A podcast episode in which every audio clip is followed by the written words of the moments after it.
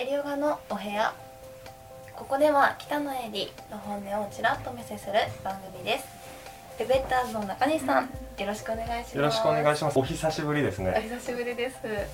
あのライブあるんですよね。あそうなんですよ。今週。ライブあって今今週末金曜日金曜日なんですけど金曜日31うんうんの19時から配信ライブがあって。どうやったら見れるんでしょう、えっ、とペペッターズで検索してもらえればツイッターとかそういううん。うん SNS が上がってくるので細かい情報はそこを見ていただければ。ツイッターネットでもペペッターズではい。検索したらいいんですね、はい。今週の金曜日の19時から放送ライブがあるそうなのでぜひ皆さん一緒に聞きましょう。はい無料で見れるのでよろしくお願い素敵します。なライブされてらっしゃる。こんな話をするつもりではなかった はい、はい。えっとですね。昨日私 YouTube を見てまして、はい。たまたま出てきたのが DAIGO さん。うん。メンタリスト DAIGO さんの YouTube 好きで私よく聞いているんですけれどね。すごいなってものがあの方ってもうホットな話題に対してどう思うかって、ね、切られるところもすごいなっていつもそしてあの勉強させてもらってるんですけれど三浦春馬さんのはいことについてお話しされてらっしゃったんですね、うんうんうん。ななぜこんなことが起きたのかっていう確かタイトルだったと思うんですが、うん。でお話を聞いていく中でどういう内容だったかと言いますとクリエイティビティの高い方そして素敵で馴染めな方は一歩間違えると自分を追い込んでしまいやすいっていう方もまたは傾向があるからだからこそっていうお話をされてらっしゃってはい。うんうんと思いながら聞いていたわけです。で最後の最後の着地点がねなんと瞑想しましょえうー、だったんです。ちょっと重たい話題からびっくりしますよね最後そうそれなんです。でで私は聞きながら「え瞑想っていうワードが出てきた、はい。マインドフルネス確か出てきたかな？うんうん。ので、まあ、ちょっとだけあのその種あたりからどんどんあの口角があってにやりってしていたんですけれど そしてまあ瞑想はいいですよなんでかっていうと脳の暴走を止めれるのはやっぱり瞑想の効果でもあるからっていうこととでそしてもう一つ瞑想と同じぐらいの効果を発揮するのが自然を感じに行くことだよってお話をされていて、はいかると思いながら聞いていたんですけれどね。うん。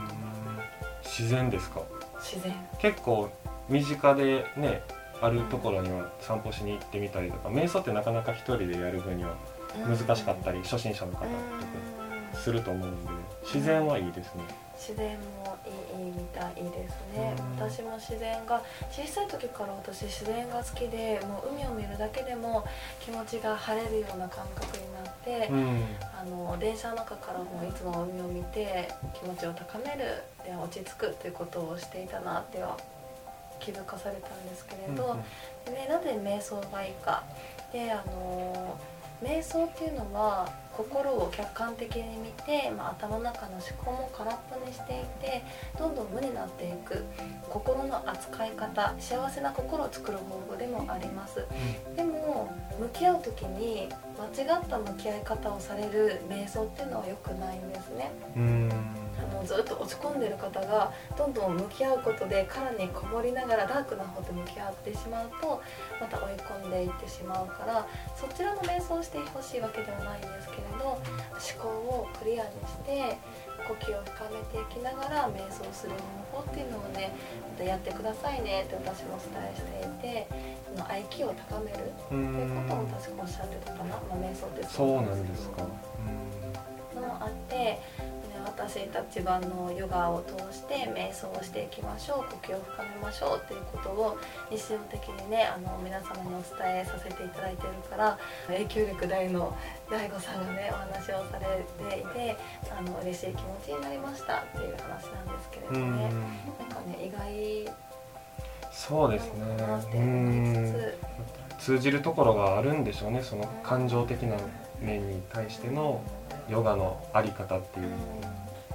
局はあの心のコントロール正しくあのここいい方向にプラスの方向に持っていける一番の方法かなと私は思ってるんですけれどね、うん、ぜひ何か悩み事があってついつい自分を責めてしまいがちになる。でもっと心の悩みをすっきり解放されて自分が思い描く未来を実現されたいっていう方はね特に瞑想してほしいなってあの私は思っています。うん、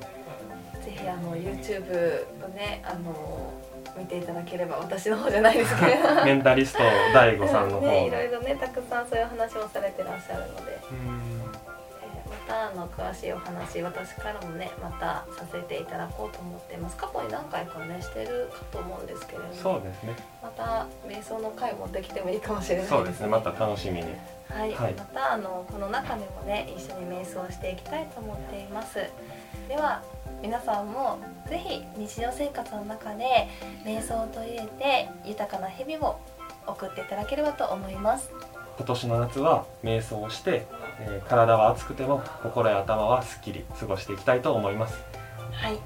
ということで今回のエリューガのお部屋終わります。また遊びに来てください。そして YouTube でエリヨガと検索していただきますと私の YouTube 出てきますのでよろしければ見てもらえたらなと思います。ではまたねバイバイ